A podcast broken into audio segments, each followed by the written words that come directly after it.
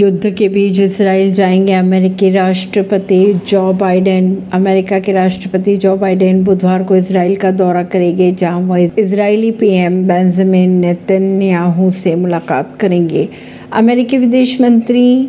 के अनुसार बाइडेन वहाँ यह जानेंगे कि गाजा में इसराइल अपने ऑपरेशन को किस तरह से चलाएगा, जिससे कम से कम लोग हताहत हो और वहाँ के लोगों को मानवीय सहायता भी मिलती रहे। परवीन सिंह नई दिल्ली से